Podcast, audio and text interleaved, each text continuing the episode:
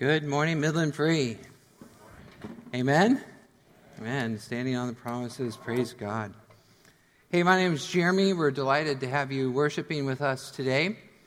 Uh, at our church, what we're doing is this we are finishing up the book of Philippians today. Um, usually, what I like to do is preach through Bible books so you know that you're getting God's opinion on your life, not just my opinion on your life, because who cares what I think? But if it's what God thinks, then you probably ought to listen. So, welcome here, and let's see what God has to say today. Let me pray for us, and uh, we'll get going. Father, we're so thankful uh, for your only Son, Jesus, who promises us that he will return, that uh, he will make all things right. And we just pray that his power and his love and his truth and his grace would be at work in us. In his name we pray. Amen. So, just to be clear, your bulletin says a few verses at the end of Philippians. Uh, I'm not going to cover those verses today. That's just the like final goodbye. The Apostle Paul is saying, "Oh, by the way, say hi to so and so, say hi to so and so, say hi to so and so." Duh. But what I'm going to do is sort of summarize the whole book. So when we talk about Philippians, what is its message? What do I want you to leave with from this sermon series? You've seen the identity in Christ thing on the back wall, but today I'm really going to try to tie it all together and put a nice bow on top. We'll see how I do. So, for my opening illustration, today I'm going to switch genres, often because I have two. Uh, my first two children are boys. We're talking about the land of Star Wars and Legos and stuff like that. But then someone said to me, Hey, Pastor, you know, you talk about Star Wars a lot. And I'm like, Oh, okay. Don't worry. I can fix that. I got a daughter too. Hold on. You guys ready? Here we go. This is today's opening illustration. I can do it. I'm not going to turn in my man card, but we're going there. My daughter's four, and this weekend, Friday night, we actually just enjoyed the father daughter dance. It was great. If you ever need something really funny to cheer you up, just come watch me try to dance. You'll have a wonderful time. But fortunately, all she wanted to do was twirl her dress, so I didn't have to do a lot of dancing. I just sat and ate cake and watched, and it was great. But this is what happens when you have a little four year old today. If she watches any sort of media whatsoever, then inevitably our culture requires that her very favorite movie is Frozen. Exactly right. Even if you're not in this age group right now where you have a little four year old, you've probably seen something from the movie Frozen. If you've walked down the aisle at Walmart, you've seen Frozen. If you've walked down the aisle at Meijer, you've seen Frozen. If you've walked through any public place and there's a little girl, you've probably seen Frozen. One way or another, you've seen or heard Frozen. Well, fortunately for us, eventually she's begun to sort of let it go. and now we're on to another movie. We're now talking about uh, another movie with a young lady who has really, really, really long hair. And that movie is Tangled, exactly right. That's why I brought our favorite neatly duct taped in pink clad Barbie this morning. Don't worry, she duct taped for decency purposes. But this is Tangled. And the thing about Tangled is, according to Disney, this is a Disney adaptation of the Grimm's brothers story of Rapunzel. What happens, there's a magical flower and it's cut, but somehow that super duper power gets into her, and now her hair has magical healing power, you know, and you can just use this to do whatever you need. So the wicked witch who lives off in the uh, dim, dark forest discovers this and steals the little child away and locks her in a tower and pretends to be a mother. How mean is that? I mean, here is this, you know, little baby, and she's taken away from her mommy and daddy, and she's told by this woman, Here is your spot. You live right here, and I'll be your mother. Just stay here and don't leave. And this old woman begins to grow younger and learns to exploit this person's power as a result of her selfishness and cruelty but not out of true love for her daughter. So everything that Rapunzel learns is basically a lie. Her mom is saying, This is who you are, this is who I am, stay here and you'll be happy, just trust me, believe me. Yet, this whole time, Rapunzel just has this little inkling inside of her that you know, something's just not right about this. I don't know what it is. She treats me fine, and I have all the food and water and stuff I need, but it seems like there's just something more. Not sure what it is, but there has to be something more. Throughout the course of the film, you follow and find out what happens to Rapunzel. Well, I'll tell you in a little bit if you haven't seen it already. But I wonder this morning have you ever felt that way? I mean, I'm not saying you have magical golden hair and you live in a tower, but have you ever had that feeling inside of you like, yeah, there's something more? Like, I feel a bit closed in. Like, this is not it. I know there is something more, but what is it? What is it? book of Philippians is going to answer that message.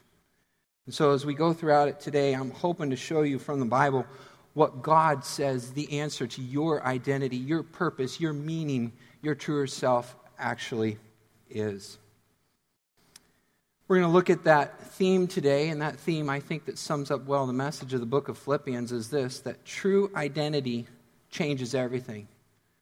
When you discover who you really are, who you were meant to be, it impacts every single area of your life, hands down. You can apply it to anything. It's, it's not specific to any single person, but it influences everything you do at work, everything you do at home, every relationship you have, every goal you set. Everything is impacted by your identity. The problem is that most of us today are identifying with things that are not true to ourselves. We say, okay, I work at Dow, or I am an athlete, or I'm a student, or I'm a this, or I'm a that, and this is my identity. But the reality is, there is something that trans, transcends all of those individual tasks. And if you locate yourself in that individual task or assignment, then inevitably at some point it's going to wear out or fall short or leave you flat. And inside, you'll be just like Rapunzel, saying, Man, it's just not doing it. Has to be something more. So, the solution then is to rediscover your true identity. And what happens then is after you do, you feel encouraged. You feel strengthened. And regardless of what comes your way, then you're like, yeah, I can do this. Not because I'm strong enough, but because Christ, who has laid a hold of me, has guaranteed my future. And therefore, based on what he has told me I am and who I will be, I will believe by faith that he will get me there. So, in other words, what happens is your identity in Christ controls your present, which is influenced by your future. Let me show you a slide of that real quick. This is what we're going to do today. This is the sermon structure. We're going to look at the problem of mistaken identity, how we and the people in Philippi and nearly every human being at some point has made the mistake of not knowing who they really are. We're going to look at the solution of finding our true identity in Christ, not in being in Philippi or anywhere else, but being in Christ. And then the application is hopefully just plain encouragement. It's to lift you up and build your spirits and give you motivation and understand how you can do all things without grumbling, how you can pray without ceasing, how you can rejoice always, how you can hold these high commands of Philippian true at all the time by identifying with Jesus who gives you strength. Therefore, you can do all things through Christ or in Christ who gives you strength. For those of you who have been with us, you've noticed a few of those things are coming from previous sermons. That's the book. That's Philippians. But if you haven't, just follow along today. And I think even in this short time, we can make the whole thing make sense. So let's start with number one the problem. The problem of our mistaken identity. And I want to go at it from two different angles. And this is just trying to be biblical and textual. And the two angles are these. In Philippi, at this time, there are two things that are really big to them one is their citizenship, and the other is their Savior. Now, you're already going to Jesus, but let me stop you there and say it's not Jesus, actually. It's not. Let me, let me explain that in just a second. But the two words I'm going to hone in on are citizenship and Savior. Citizenship, Savior. Citizenship, Savior. Okay? So, here we go. First century Philippi, if you were here with us the first few weeks, you might remember the pictures I put up on the screen of the battlefield where uh, the Roman empires clashed, where you had the Republic versus the Empire, and the Republic was defeated and the Empire began. And as a result, this colony in Greece became sort of this outpost of the Roman Empire, and Caesar said, Hey, anybody who goes there and is loyal to Rome, I'm going to give them all kinds of crazy benefits. So what ends up happening is the people who live in Philippi are all these like retired ex military types. They're soldiers, they're loyalists, they're patriots. They bleed Rome. When they, when they live and die, it's all about being Roman. You know, I'm Roman through and through. It's crazy patriotism beyond anything you've seen here in the United States. I mean, some of the stuff we see is pretty crazy. Theirs, they actually came to a point where they nearly worshiped, and in fact, sometimes did worship their leader. This wasn't just, I pledge allegiance to the flag. This was, I bow down to the throne. Hail Caesar, who is my Savior and Lord. Interestingly enough, if you actually look up the title Savior in the Bible, you don't find it that often. And the reason is, is because most of the New Testament authors somewhat shied away from using it because if they said Savior, if they said Lord, those people would start thinking about Caesar. Oh, yeah, we know who our Savior is. It's Caesar. We know who our Lord is. It's Caesar.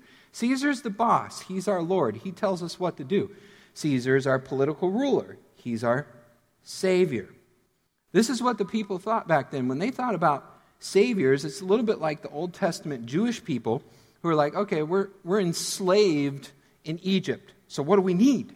We need a deliverer. We need a savior. We need someone to come and rescue us out of our bondage and deliver us from our captors into the promised land. Who will be our savior? Yahweh, sovereign Lord, God, please send us a savior. And God sends Moses. He's their deliverer. Then they need a captain. They need someone to lead them in and conquer their enemies. And they're like, Lord, who will be our captain? He sends Joshua. And Joshua is their captain. And then they get in there and they're like, boy, we have no idea what to do. We need a king. Who will be our king? And eventually, David comes and he is the king. And so God sends these people, and in the back of the Jewish mind, and especially at this time, they're thinking Savior, Captain, Deliverer, King. We know who those people are. But Paul's going to take those definitions and totally flip them on their head and say, This is who you thought you were. This is what you thought you identified with. Let me show you who you really actually are. Your allegiances right now are pathetically small and shallow. Let me up them exponentially. This is who you really are. So, what we see then is this. Listen carefully. This is how I want to really spell it out. There's going to be two parallel lines. They're going to be exactly the same. Then we read this verse, you're going to know what I'm talking about. Initially, Paul takes the concept of citizenship and he says, You think you're Roman citizens, but you're actually citizens of heaven. Your citizenship is in heaven. And then he does the same thing with the word Savior, and he says, Oh, you think Caesar is Savior? You think you serve a political figure. You think there's some mighty army here on earth that can deliver you. No, no, no, no. Actually, you're waiting from a Savior from another place. From where? From heaven, who is Savior and Lord and King and God. It's not. It is, it is a doxology. It is an, it's, it's an explanatory statement saying how awesome Jesus is. But it goes beyond that. It's not just that, it's a direct implication for their lives at that time. the same thing for you. How loyal are you to your political party? How loyal are you to your country? How loyal are you to whatever? Is that important? Absolutely. But is your political party or country ever going to save you? No. No chance. I don't care. Democrat, Republican, independent, whatever. It can't save you. You can do all the tax breaks or tax increases or policy changes or education or roads or healthcare or whatever, and there's still sin. And you will never be delivered from that until you get a real Savior. And that's what you need. So here the apostle is going to say, hey guys, forget Rome, forget the USA. I love America, but listen, America's not here forever. Here's where your citizenship lies Here's your eternal loyalty. Take that decal off and put a different one on. Here's what we're talking about. Philippians 3:20. Our citizenship, although we live here, actually our citizenship is in heaven. See that? And from it we await a real savior, the Lord Jesus Christ, who will not just come in and tax us so that he can have a greater empire, but instead, he will do everything to make everything just right, including transforming our very bodies to be like his. Hallelujah, right? I should be jumping up and down now. I'm not going to hurt anymore. I'm not going to sin anymore. I'm going to be perfect. Can I say that? Yes, not because I'm there. It's like the apostle says, it's not that I've already been perfected. But I look forward to this great day when the king will return and I will be transformed in a twinkling of an eye by the same power that rose Jesus Christ from the dead. This power is at work in me. And that's what I need. There's my hope. Man, if I think that my president's going to save me, if I think that my political party is going to save me, if I think that my basketball team or my retirement account or my performance at work or my anything's going to save me, man, am I mistaken. Wow. My true identity is not in who I am or what I can do or what anyone else has told me about myself. My identity is in Christ. Therefore, my citizenship is really in heaven. If that is the case, Wow. Listen to the implications, church. If your citizenship is actually in heaven and that's where you really belong, you're not locked in this little tower of whatever our lives are right now. Instead, you're free. Pursue the light and follow after the king. So, for the Philippians, what this meant was they're going to stand up and say, hey, um, by the way, Jesus is Savior and Lord. How do you think Caesar and the Roman loyalists are going to feel about that. Uh, hold on. What did you just say? Excuse me? I'm going to challenge you, young kids in your schools, you're going to have to stand up and say, hey, Jesus is Savior and Lord. And I don't think your teachers and your friends and your peers are going to think that's really cool. And it may not be so cool for you at work either. And then you're going to get persecuted. And Jesus says, hey, by the way, they hated me. what, how do you think they're going to feel about you? If you get it right, they won't like you. Jesus either draws people to him or pushes them away, but there's really no in between. You're either for him or against him, one side or the other, and you will find out very quick as soon as you start talking about him what will happen. These people did, and they're in a society where they can be literally thrown to lions. You may not be literally thrown to lions, but you will experience something. And what happens then is you begin to scratch your head and say, Whoa, I'm being persecuted. Uh, what's happening here? But your citizenship in heaven, the return of your king, your eternal promises says to you that no matter how much you're persecuted, no matter how much you suffer, no matter how much you have to go through, you are not forsaken, you are not forgotten, you are not condemned. God will remember you. You are not alone. In the halls of Midland High or Dow or Dow DuPont or whatever it's called now, wherever you're at, you're not alone. You have a high calling, a greater destiny, an eternal purpose, a true identity, so that whatever comes your way, whether it is plenty or being in need, suffering and defeat or success, whatever it is, you can be assured that your king will get you through, and therefore you can do all things through him, all, including even the bad stuff, by him who gives you strength. So press on. Press on. Why? Because we have a Savior. A Savior. A Savior. A real one. Not anything else that you see on TV, not some silly superhero who can throw cars and smash them into buildings, but a Savior who dies on the cross and raises from the grave, ascends into heaven, and is coming back here to rule forevermore. He is the one who Philippians 3:21 says has the power to subject all things to himself. Not just pitiful itty bitty tiny little Roman world of Europe, northern Africa and part of the Middle East, not just the North American continent and wherever else we export our culture to, but every single place everywhere that human beings have imagined, thought, or didn't even know existed, Jesus rules over these, and he has the power to make every single one of them submit to him. This is the one we're looking for. You know, Moses was great, but you're not waiting for Moses. Joshua was amazing. But you're not waiting for Joshua. David, he was quite the king. But you are not awaiting the return of King David. Instead, you're awaiting the King of Kings and Lord of Lords, to whom every single knee will bow and every single tongue will confess that he is Lord. Oh man, that changes things, doesn't it? I mean, can you imagine if I if I promised you, hey, here's a winning lottery ticket. Just put it in your pocket. You can't cash it till next week. Next week. Not this week, next week. How would that change your behavior? I think it would change your behavior even this week.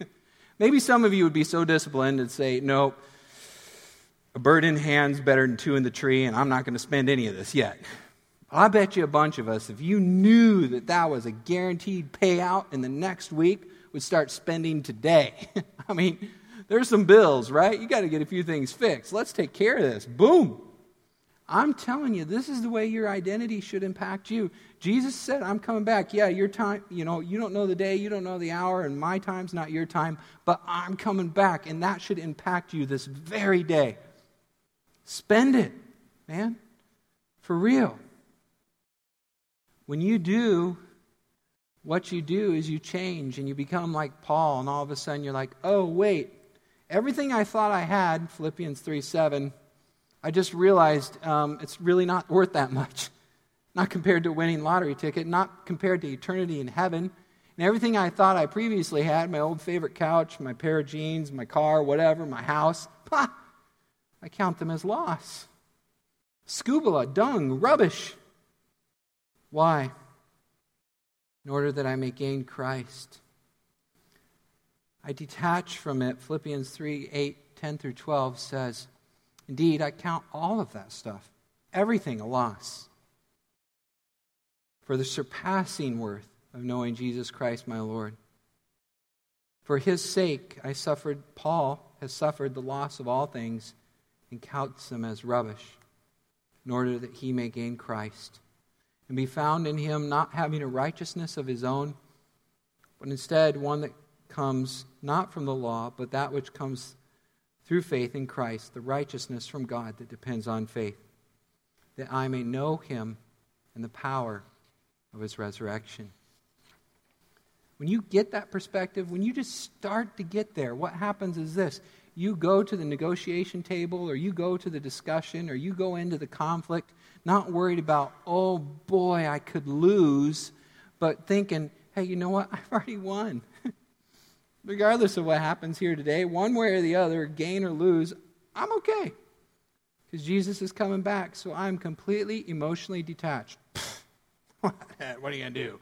Feed me to the lions? what are you going to do? Cut me in two? What are you going to do? Fire me? What are you going to do? Take my home away? Big deal. now, it's easy for me to say, stand up here, and I agree. As soon as I go down there, it's not so easy. But that's where we're trying to get. We're trying to get into our true identity that says, hey, when this happens, we take up with the heroes of the faith and say, like Joseph, hey, whatever comes my way, whatever comes my way, I can do all things through Christ. So even though my brothers may sell me into slavery, and they mean it for evil, God uses it for good. And Jesus can go to the Garden of Gethsemane and say, Hey, not my will, but yours. I'd really like it if you take this cup away, but not my will, but yours. And what Satan meant for evil, God uses for good.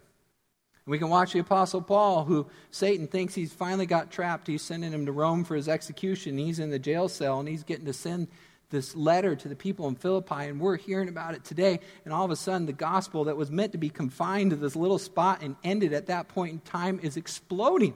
and we say, wow, what Satan meant for evil, God used for good. You watch the pages of history and the pages of the Bible, whether it's John Bunyan in Pilgrim's Progress or martyrs in a Nazi prison, it doesn't matter. All over the world, what Satan uses for evil, God uses for good. You see that? You say, whoa, these things in my path that I thought were supposed to trip me are now propelling me to become closer to Christ and more like Him. Roadblocks become stepping stones, and the gospel goes forth. Thank you, Lord, for that thorn in the flesh. Thank you, God, for that relationship that's so difficult. Thank you, God, for that job that just isn't what I thought it would be. Thank you, God, for that school. Thank you, God, for that class. Thank you, God, for that financial hardship. Thank you, God, because that very thing that I would have never asked for, you can use it for good. When you begin to identify with Jesus, when you discover your true identity, when you locate yourself in the King of Kings and Lord of Lords, then you say, Wow, because of Jesus. Two microphones down front, right? Because of Jesus. Anything. Because of Jesus, there is this power to subject all things to himself. My greatest struggles, my biggest needs are subjected to him. Because of Jesus, whose grace is sufficient, it just doesn't matter. I know that I can do all things through him who gives me strength because his grace is sufficient. Even when I'm not, he is. Because of Jesus, Philippians 2 12 and 14 say, Therefore, I will press on because of Jesus. See, the problem is our mistaken identity. We identify with everything else. The solution is to find our true identity, to identify ourselves in Christ. And then the outcome or the result is incredible encouragement because whatever comes my way, I know I can say, I can do all things through Christ who gives me strength because of Jesus. I don't have to stay locked in the tower. I can get out and follow the light. I hope, as a result of this sermon series, Philippians, that you've at least been encouraged just a little bit. And actually, I hope you've been encouraged a lot. And maybe, just maybe, at the end of today, you can go back and reread this book. You can reread it over and over again, and you can see things that you've never seen and be encouraged in ways that you never would have been understanding what Paul was going through, what the Philippians are going through, and then having the Holy Spirit of God speaking specifically to whatever it is that you're going through. I can't do that for you this morning. I could come up with a system and say, yeah, if you do this, you do this, you do this, you do this, it'll work, and that'll apply to this one person. and then another person needs something totally different. But the reality is, the nice thing is, you got a personal trainer built inside of you. Because of your relationship with Christ and because He is one with the Father and they're one with the Spirit, the Spirit's in you. And that DNA is there, and you draw on it every time you go into the Word. You get in Scripture and you call on Him and you call down those promises and you believe that you can stand because of Jesus. Don't stay locked in the tower. There's something more, I promise. It's calling to you. Despite whatever the impostor tells you. You have a greater identity, a truer calling, a greater story in Jesus Christ. I think we left Rapunzel locked in the tower. Does anybody want to know what happens? Rest of the story is this. Every year after her abduction, her parents send out these luminaries, these little candles up in kite sort of things that fly throughout the sky, and she sees them from the tower. And she just wants to go see them. So eventually, she finds a way to sneak out and follow these lights, and she discovers that actually she is the only daughter of the king and queen. When she discovers it, her identity completely changes. Eventually, she gets back to her mom and dad, and she's given a crown, and she meets her prince, and they get married, and they live happily ever after. Exactly right. You got it. That's how all the fairy tales go, right? Is life a fairy tale? I don't know. And what I mean is this this fairy tale is totally made up. There's no such thing, okay, sorry. There's no such thing as magical hair, fairy godmothers, and glad slippers. Those don't exist. They're not real. They're fake. They're pretend. However, even though the events and the characters are made up and pretend, the story and theme is real. And what I mean is this the artificial story points to the genuine truth. The artificial story points to the genuine truth that there is a greater identity, that there is a better future, that there is a perfect kingdom in the world to come. Ours is no fairy tale, but there is a happily ever after.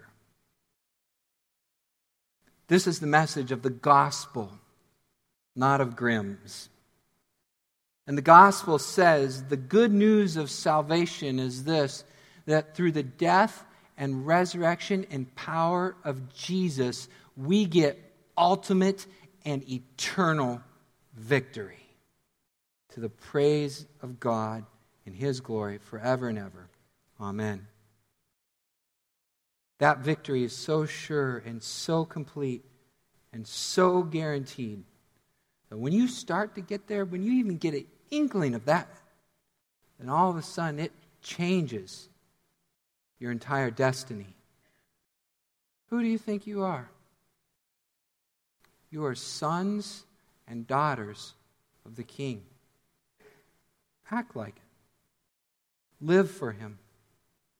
Don't let Mother Gothel or your culture or whoever tell you any different.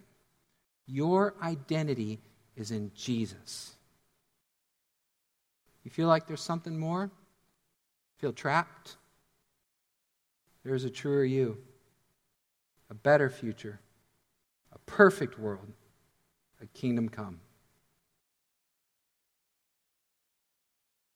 And when your chief shepherd appears, guess what you get?